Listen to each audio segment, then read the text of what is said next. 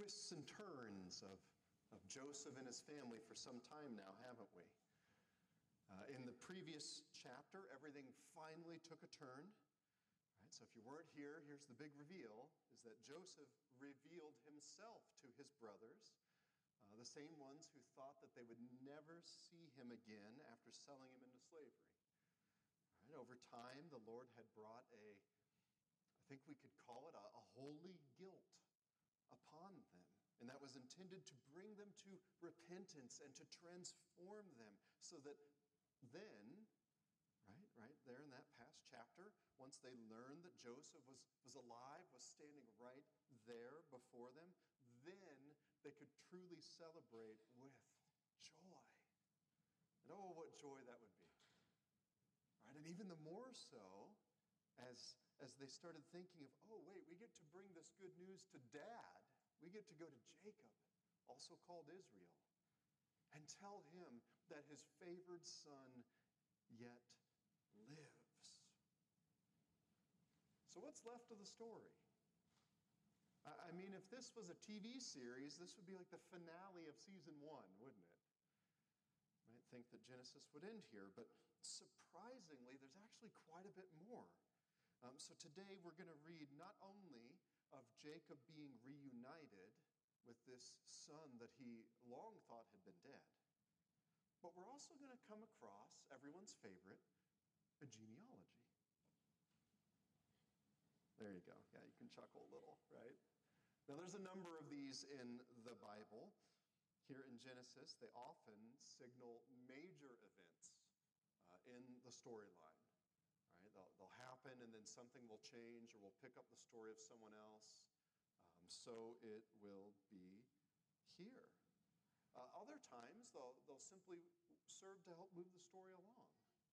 You know, almost a, a summing up to this point, and then now we're going to have a few chapters, and then, then something will change. That's what we're going to see here today. This is going to get us ready for the end of Genesis and then future sermon series uh, for the very beginning of, of Exodus. Yet, as true as those facts are, Genealogies don't usually make for real exciting reading. Now, do they? I mean, is there really a point to these lists of hard to pronounce names? Is this something that we should be spending our very limited, precious Sunday sermon time on? My goal this morning is I'm hoping to convince you that the answer is yes I suppose if not, I'll be gone for the week, so maybe I'm ducking out. But I'm hoping to convince you that the answer is yes, as we see this in Genesis chapter 46. I want you to see that genealogies, like the one that we're just about to read, are, are actually filled to the brim with truths that we need to know. Truths that will give us hope, but only if we don't skip over them truths that are going to build up our trust in the Lord. And that's really what we need, isn't it? One of the big truths that I want you to see, even from these first verses that I'm about to read, is that we are called to trust, to, to act on our faith before, a lot of times, before God gives us his blessing. It's tough, isn't it? So often we want the, the road map before we do anything. We won't even start on the journey until we are sure that God has said, yes, do this, talk to that person, do these things. That's not going to be the example today. Today, it's going to be you need to step out in faith and then trust that God will sustain you and meet you. Right? It's a big lesson for us. And it's one we need to see right here from the start of Genesis chapter 46. So Israel took his journey with all that he had and came to Beersheba and offered sacrifices to the God of his father Isaac. And God spoke to Israel in visions of the night and said, Jacob, Jacob. And he said, Here I am. Then he said, I am God, the God of your father. Do not be afraid to go down to Egypt, for there I will make you into a great nation. I myself will go down with you to Egypt, and I will also bring you up again, and Joseph's hand shall close your eyes. Then Jacob set out from Beersheba. The sons of Israel carried Jacob their father, their little ones, and their wives, and the wagons that Pharaoh had sent to carry him. They also took their livestock and their goods, which they had gained in the land of Canaan, and came into Egypt, Jacob and all his offspring with him, his sons and his sons' sons with him, his daughters and his sons' daughters, all his offspring he brought with him into Egypt. Start with a vision from God. Shouldn't be too surprising to us that God chooses to confirm all these travel plans through a vision. And I'm saying that very specifically. Notice Israel, and again, I keep this running note because I was confused for so many years when I was little. So this is to help you. Israel is Jacob at this point. Right? It's to show you that this man named Jacob basically is the, the founder of what we're going to call the nation of Israel. Well, here it's a person. Soon it will be a family. Eventually it will be a nation. Right? So same guy, same person. Don't get confused by that. But notice he, verse 1, took his journey with all that he had, and this was before God gave him the vision. Isn't that astounding? Gives the confirmation once he's on the road. And I want to say that that might be right here from verse 1 one of the biggest applications for you and for me. This is what it means to not just know about God, but to actually trust Him. It's to step out in faith even when we don't know all the answers, even when we aren't sure that this is the right course. And that's what trust is, that's what it looks like. So it is here. That's why I say then that it shouldn't be too surprising to us that God chooses to confirm all these travel plans then with a vision. Doesn't always do that, but here in this case, he does. I mean, after all, it's how he's communicated with Jacob in the past. Uh, you, you know, you think of the Jacob's ladder vision back in Genesis 28. That's probably the most familiar one or the most famous one for us. But why does God need to give this vision now? Right, that's a good question, I would think. I mean, a- after all, you know, the word that has come to Jacob is that his son is alive. You know, he's inviting the whole family to move with him to Egypt. Indeed, Jacob has already started on the journey. God need to give him a vision? What's, what's the big deal? Well, the big deal comes in two parts. Uh, the first is that Egypt is not the promised land that was spoken of by God back in the covenant with Abraham. Right, to us, that doesn't mean all that much. But you need to think of this. I mean, in essence, moving to Egypt means moving away from the land that God had said would be Israel's. Right? That's, that's no small thing when God Himself is the one who said it, who promised it, who has brought all this about, and now it's to say, okay, God, I know that's the promised land, but, but, but I think you're going to save us over here in Egypt. Sometimes life's really challenging like that, isn't it? It's like, okay, God, I know you said this, and I believe you're going to do it, but I believe you also have another step in the meantime. Again, that's what faith looks like. It's like, okay, Lord, you lead. Even if I don't understand, I will follow. That's the challenge here. And I think one of the reasons God gives this vision is to help Jacob know, yeah, this is part of my plan. Don't get me wrong, I haven't forgotten about the land but this is how I'm ultimately going to make it so you can dwell there. Right? There's a famine everywhere. We need food. You stay there, you're going to die. I'm going to provide for you first. secondly, though, Egypt has not normally been a good place for God's people. Right? This, we talked a little bit in the adult Sunday school class about how we need to know our history. Right? To, to have a present, to have a future, we need to know our past, one pastor has, has put it before. So it is here. Uh, earlier in Genesis, Abraham had a quite a harrowing experience in Egypt back in the day. And that was while fleeing a famine, interestingly enough. Uh, Isaac, Jacob's father, was directly told not to go to Egypt during yet another famine. And so now we're in a similar situation. There's a new famine. Right? Who could blame Jacob for, for maybe being in need of a little bit of confirmation? Like, okay, God, Egypt? All right, I'm, I'm going to start on the way, but you're going to have to really make this clear before I'm going to, you know, step over the border, as it were, there. All right, so, so that's what God's doing. What does he say in the vision? Well, he makes clear that going to Egypt is not going to somehow void the promise. This isn't a sign of, uh, of Jacob's unfaithfulness. Instead, God commits that he himself is going to go with Jacob. And that's crucial, isn't it? Um, just, a, just a little note here.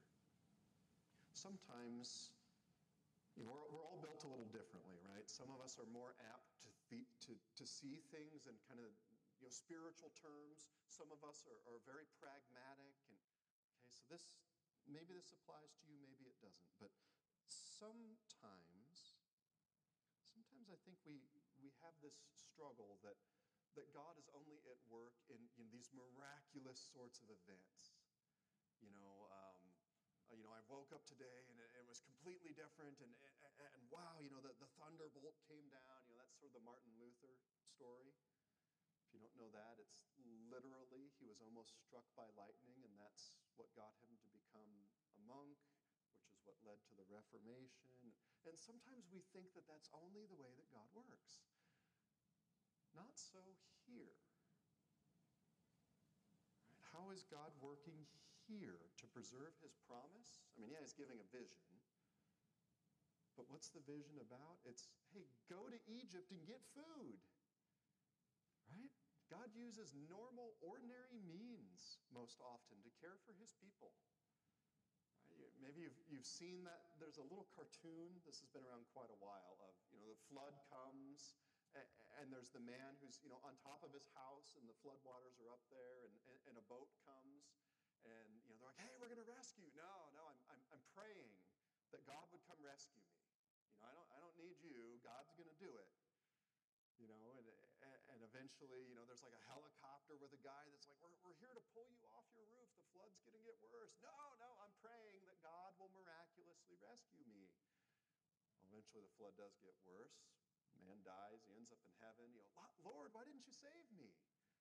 Well, I sent a boat and a helicopter, and you turned them down.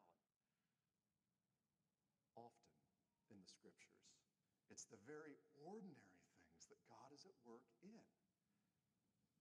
Don't get me wrong, there's, there's all kinds of miracles that, that blow our minds.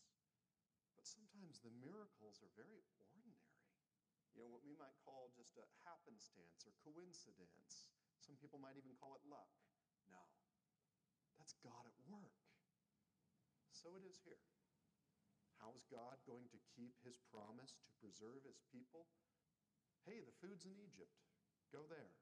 I've provided for you there. Amazing, isn't it?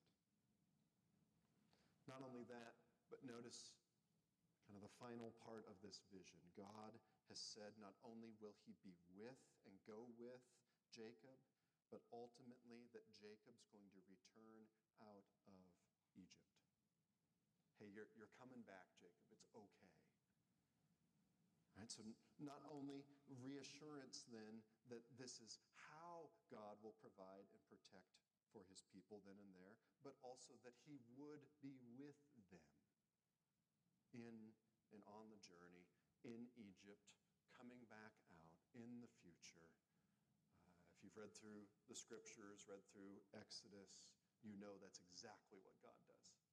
He is with his people to bring them back out of Egypt.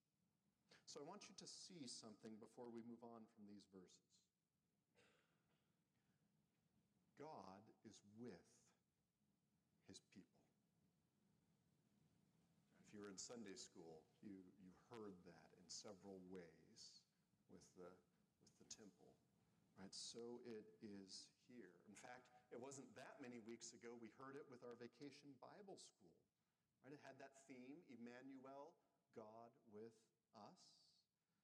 Right? In their case, the focus was on Jesus, who quite literally was and is God with us. Yet here, even so early in the Bible, right, we're still in the first book. So even all the way back in Genesis, we can see, we can be confident that God is with his people. Right, that was the whole point of the, of the tabernacle, which would come later. When God's people moved, he was with them. That's the point of the temple. When God's people dwelled, he dwelt among them. This is what God is doing. And you know what? Nothing's different. We don't need a temple or a tabernacle made of, made of skins or stone because God is with us. You heard that in the scripture reading through the Holy Spirit. If you are a Christian, the Lord is with you. And in no less powerful of a way as we see here. Absolutely amazing. And in John 14, then, this was what Jesus told the disciples I will ask the Father, He will give you another helper to be with you forever, even the Spirit of truth. Wherever we go, God is there. So every Christian this very day, friends, has the Holy Spirit inside of them, quite literally, God with. You've not been abandoned, though I realize some days may feel exactly like you have. You've not been overlooked, though perhaps that's exactly what you feel this moment in these pews. You wonder, where's God? I mean, the world's overlooked me for sure. Has God also? You've not been cast aside, though that very much may appear to be how things are. You might feel like you are in the, the never ending heavenly holding pattern. Are we ever going anywhere, God? Or are we just going to circle and circle and circle? One time when I was in seminary, I was flying from, from Dallas back to Des Moines. And of course, I would always come home around Christmas, and there was this awful snowstorm uh, in Des Moines at the time. So, you know, we, we get just outside of Des Moines and we're circling. We were up there about an hour. And then, of course, the pilot gets on the plane and gives you that wonderful news. You know, we're going to be diverted to another airport because we're actually running low on fuel at this point. I'm thinking, you've got to be kidding. You're not supposed to tell us that. So then we go over to Omaha, and you know what we do? We circle and circle and, cir- and I'm counting, like, oh, how much fuel's in this thing? You know what, though? We landed?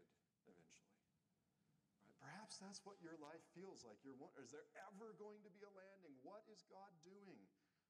I don't have all the answers, but God does. You have not been abandoned or cast aside. God is with you. And ultimately, God is with his church, the body of believers gathered together. We know this not only now, but also because of the vision that Jesus gives us that when Christ comes, we will be with him directly and personally. Because who does it say that, that he's coming for? Who is the bridegroom coming for? The bride, his church, Revelation tells us. Now, why does all this matter, other than maybe connecting some really important dots throughout the scriptures?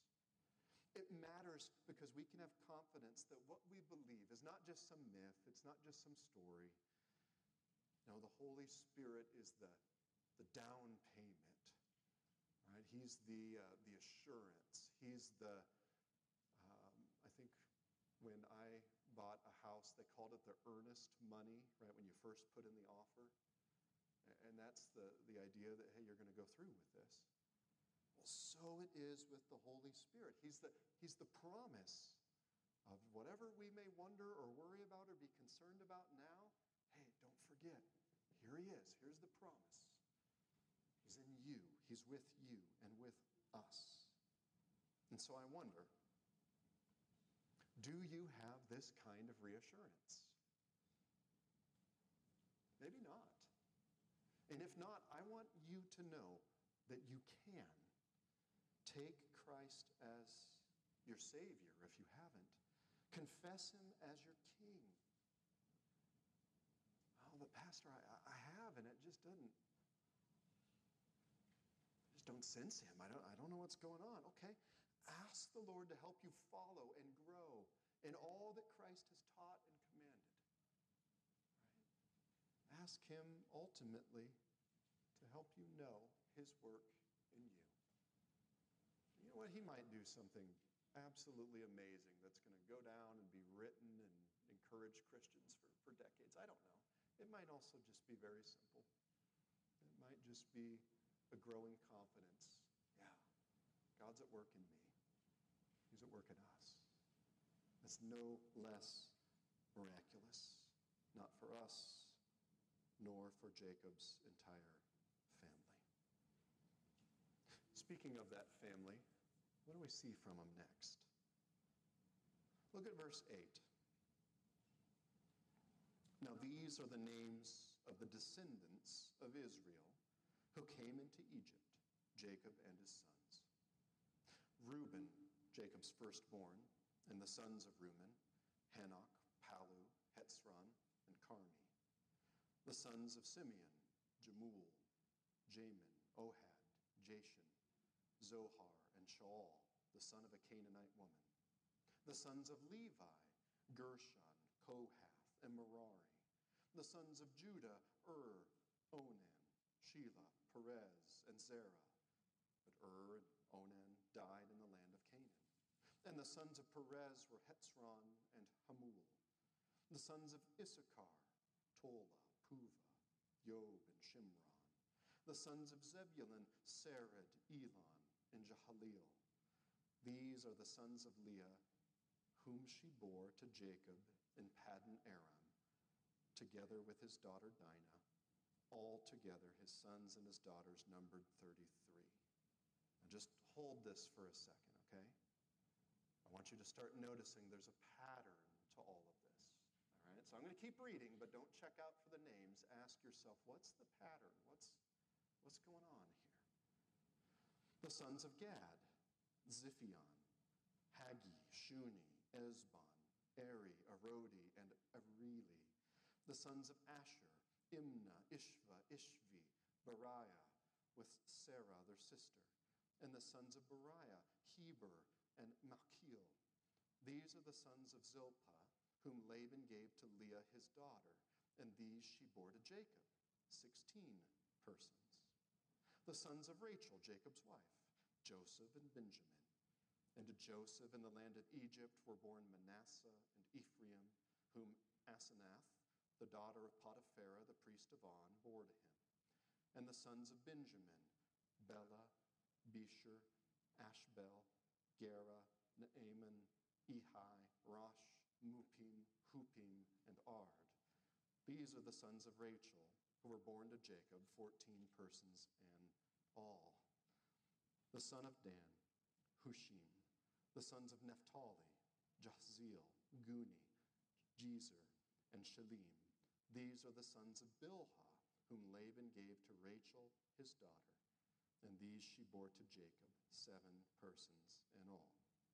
All the persons belonging to Jacob who came into Egypt, who were his descendants, not including Jacob's sons' wives, were 66 persons in all. And the sons of Joseph, who were born to him in Egypt, were two. All the persons of the house of Jacob who came into Egypt were 70. Right, so the people of God, right, it might seem like just a, a long list of names, and family reunions were real tongue twisters, weren't they? It's more than that, though. Right, these names are also a record of what God has done and will do for this one extended family.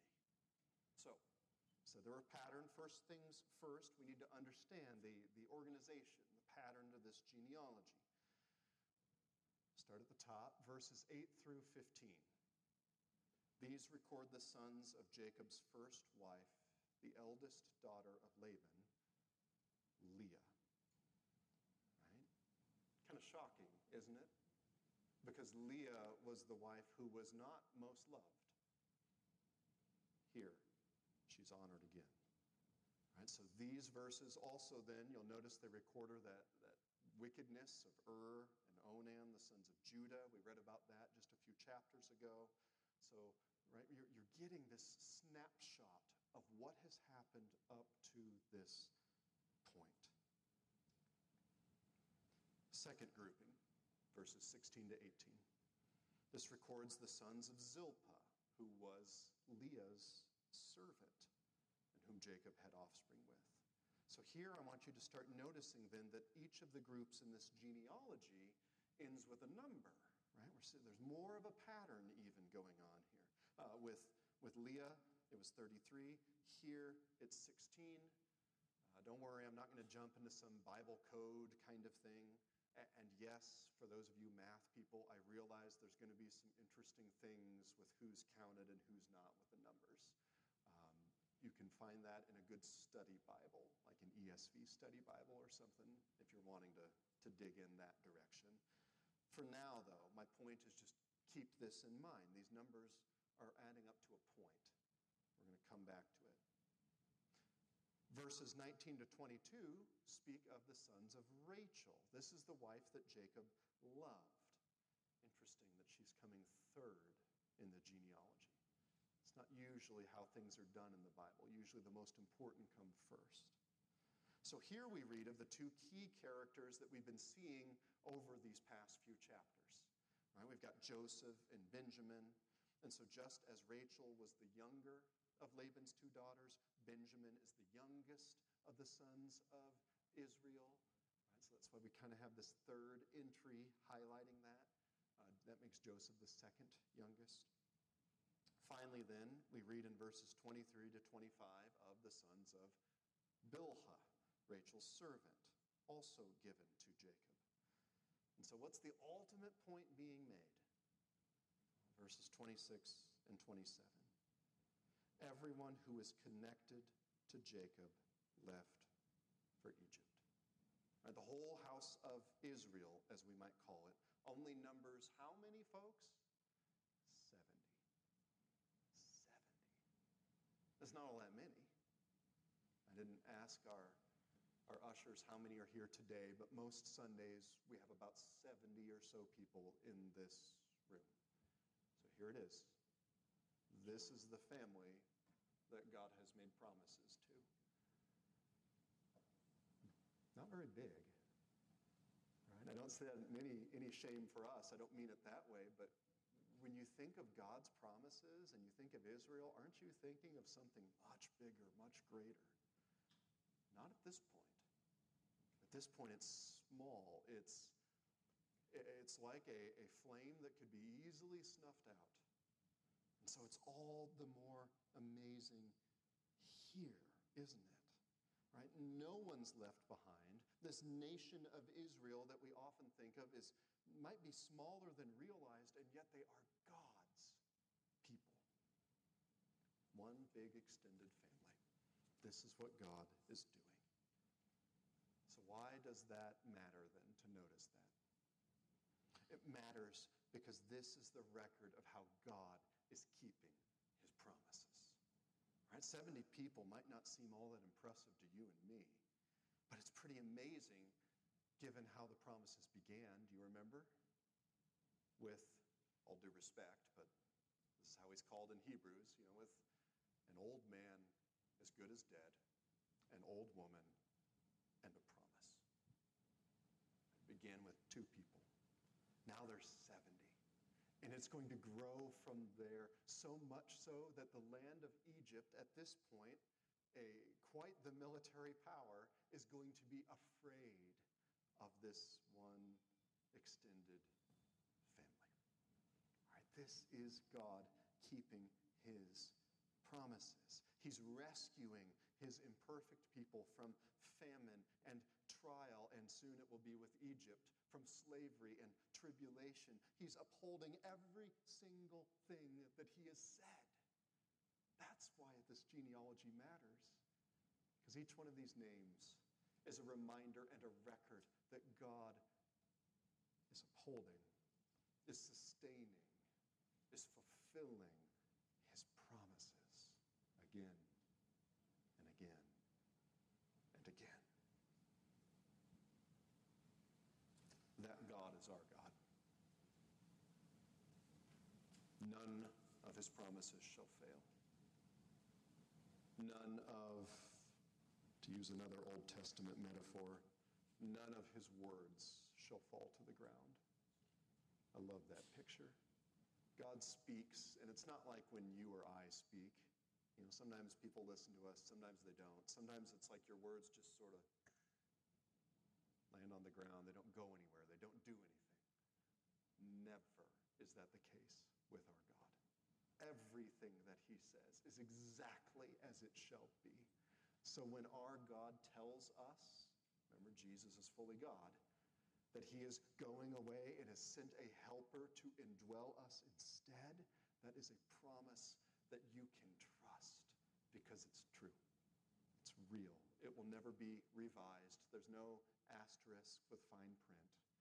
Will never be canceled retroactively. This is what God is doing. This is the kind of God that we serve. Now, there's one more part to this chapter to see how all this ends up. You find it starting in verse 28. He had sent Judah ahead of him to Joseph to show the way before him in Goshen. And they came into the land of Goshen. Then Joseph prepared his chariot and went up to meet Israel, his father, in Goshen. He presented himself to him and fell on his neck and wept on his neck a good while. Israel said to Joseph, now let me die, since I have seen your face and know that you are still alive. Joseph said to his brothers and to his father's household, I will go up and tell Pharaoh and will say to him, My brothers and my father's household, who are in the land of Canaan, have come to me. And the men are shepherds, for they have been keepers of livestock, and they have brought their flocks and their herds and all that they have. When Pharaoh calls you and says, what is your occupation? You shall say, Your servants have been keepers of livestock from our youth, even unto now, both we and our fathers, in order that you may dwell in the land of Goshen, for every shepherd is an abomination to the Egyptians. Third and finally, the place for God's people, at least for now, temporary housing. Right? So not only is God preserving his people from famine, he's also preserving them as a separate and distinct people, even in Egypt. Right? They're to settle in Goshen ultimately because of the prejudices of the Egyptians. Get out a map, you're going to find that Goshen is far from the centers of Egyptian power. Right? It's toward Canaan, you know, so it's almost the frontier region of Egypt. And here I want you to notice something very crucial. It's because God's people are the recipients of prejudice. It's because of the, the discrimination of the Egyptians. It's because of that that they're going to be kept together, that they're going to be worshiping the Lord and not tempted to run after other gods. We think of discrimination and prejudice as these horrific things. And you know what? We should. Okay, don't hear me undermining that. But I want you to understand that in God's all seeing, all sovereign, all powerful will, even things as terrible as that can bring blessing people of God. Nothing is so terrible that God cannot use it for his good so it is here. Right? This is, this is even what Joseph wants, right? He didn't want to see his family molded into the, the pagan Egyptian culture. And so that desire ends up preserving God's people and their worship in a way that will make them distinct and will prepare them for the exodus that's going to come. Right? And God does it all through seemingly really bad circumstances. So, what about us in all of this? For you and me, don't miss the biggest story here. Because the biggest story is not about a, it's not about a journey and how nice Pharaoh was to send him some carts. And no, the biggest story here is about God's character. Right? He is the God who rescues his people from famine, who protects them from a devastating and dishonoring culture. This is the God who uses broken families and sinful people. Right? And notice, by the way, he does this by bringing us and them through trials, not always around. Absolutely amazing that, that God loves his people to this extent. And best of all, this is not just their God of way back then, but it's our God. He loves us. In fact, First John tells us that he first loved us before we ever thought to respond to him. In the famous John 3:16, we also read of how God's love is extended all across the world, so much so that, that Christ's death, his sacrifice, his covering of sins applies to anyone who trusts him. That's our God. So in Jacob and in Joseph, see the story of the God who is present with and cares for his people, and then realize that that story is ultimately a part of the story of what our God is doing for us, even now, and He will continue until Christ comes. How do we respond? I think it's really hard to come up with, well, with much of a better way than to rejoice, to, to give thanks, because this same God cares for you and for me and for His church and for this church. We respond with worship. Let's do that as we pray. Oh, Heavenly Father, that you provided exactly what Jacob needed, exactly when he needed it. Perhaps not when he wanted it, Lord.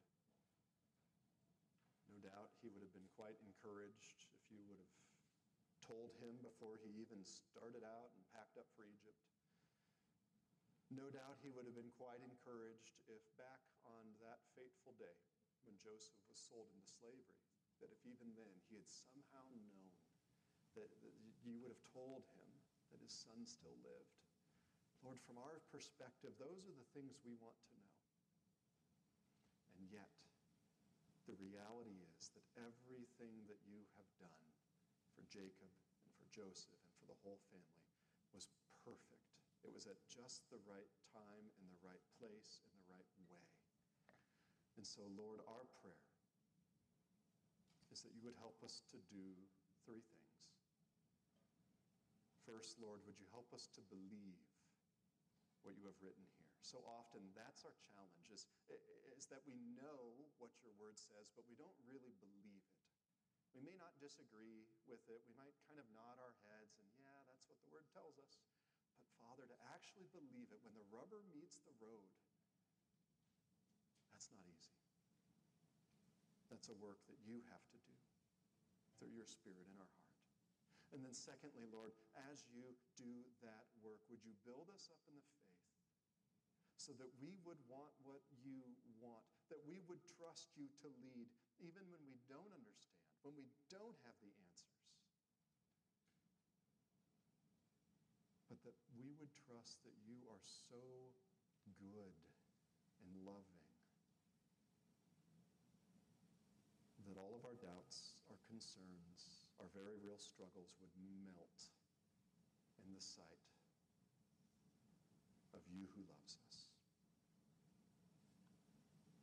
Work that into our hearts. Work that into our obedience. So that finally, Lord, and third, that our response would be worship. That you would produce in us such a trust, such an assurance of who you are and what you're doing. That the way we respond would be undeniable to friends and family and students and neighbors, that they would see that, that, that Christians aren't just a people who check a box or show up to a certain building on Sunday, but that Christians are a people who are changed and transformed and in the process of being molded Savior, by the Spirit He has sent, so that we would enjoy our good Father forever. We ask these things in your Son's name.